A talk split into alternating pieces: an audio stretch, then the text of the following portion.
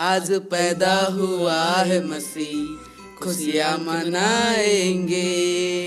आज पैदा हुआ है मसीह, खुशियाँ मनाएँगे। अरे भाई, दस साल पहले ही मैंने यीशु का स्वीकार किया और मेरे ही घर के अंदर यीशु का जन्म हो गया। अभी फिर से मेरे ही घर पे आके यीशु पैदा हुआ है, यीशु पैदा हुआ है। क्यों बोल रहे हो?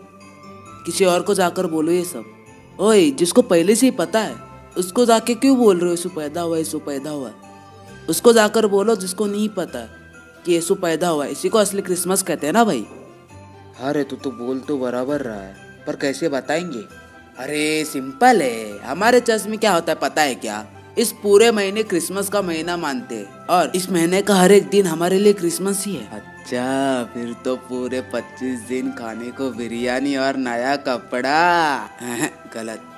विनाशक आत्मा के कारण नरक में जाने वाले मनुष्य को सही रास्ता दिखाकर स्वर्ग के रास्ते पे चलाना इसी को असली क्रिसमस कहते हैं भाई। लेकिन तुम लोग नया कपड़ा पहनने, स्वादिष्ट खाना खाने, ओ पार्ले जी बिस्किट बांटने में ही क्रिसमस निकाल देते हो। अरे फिर 25 दिन तक क्रिसमस मनाए तो कैसे मनाए? हम लोग हमारे चर्च के एक विश्वासी घर पे जाकर एक मीटिंग रखते हैं। वो लोग अड़ोस पड़ोस के पहचान वाले, दोस्तों के परिवार को साथ बुला लेते हैं। उसके बाद हम चर्च के लोग उनके पास जाकर एक छोटा प्रोग्राम करके अंत में परमेश्वर के प्रेम के बारे में उनको बताते हैं कि परमेश्वर यहाँ क्यों आए थे?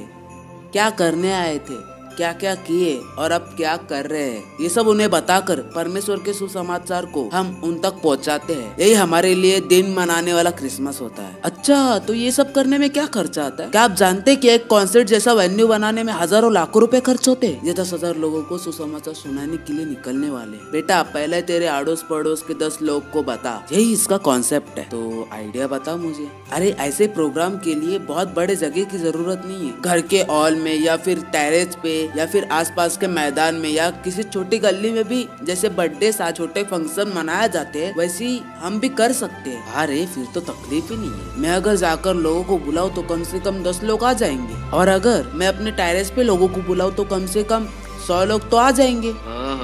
क्या मस्त प्लान है? ये महीने भर क्रिसमस ही मनाना है ना?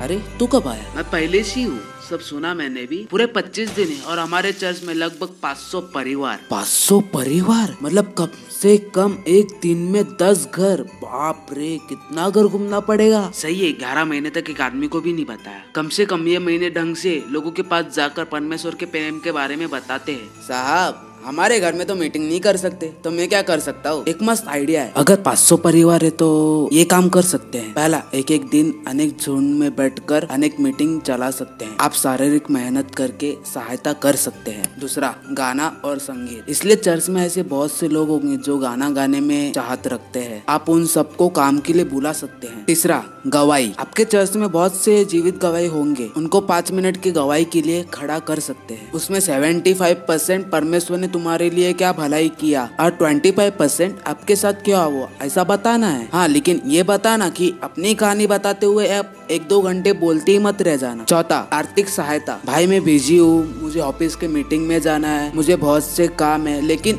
आर्थिक सहायता में कर सकता हूँ। ऐसा बोलने वाले आप आर्थिक सहायता कर सकते हैं। परिवहन की सहायता। इंस्ट्रूमेंट को यहाँ से वहाँ लेके जाना। लोगों को वहाँ से यहाँ तक लेके आना। भाई, ये एक महीने के लिए मेरी गाड़ी प्रोग्राम के लिए प्लीज़ यूज़ कीजिए। ऐसा बोल सकते हो। छठा स्वयं सेवक आप खुद से आके मीटिंग में कुर्सी लगाना। आगे जाकर अरेंजमेंट करना। जो आने वाले हैं, उनको आमंत्रित करना। इस तरह के स्वयं सेवक के काम आप कर सकते हो। सातवा। प्रार्थना ढाल। ये प्रार्थना का झुंड दिन भर चर्च में बैठकर होने वाले प्रोग्राम के लिए प्रार्थना करते रहना है और परमेश्वर को धन्यवाद देते रहना है। यही हमारे चर्च में मनाया जाने वाला क्रिसमस होता है।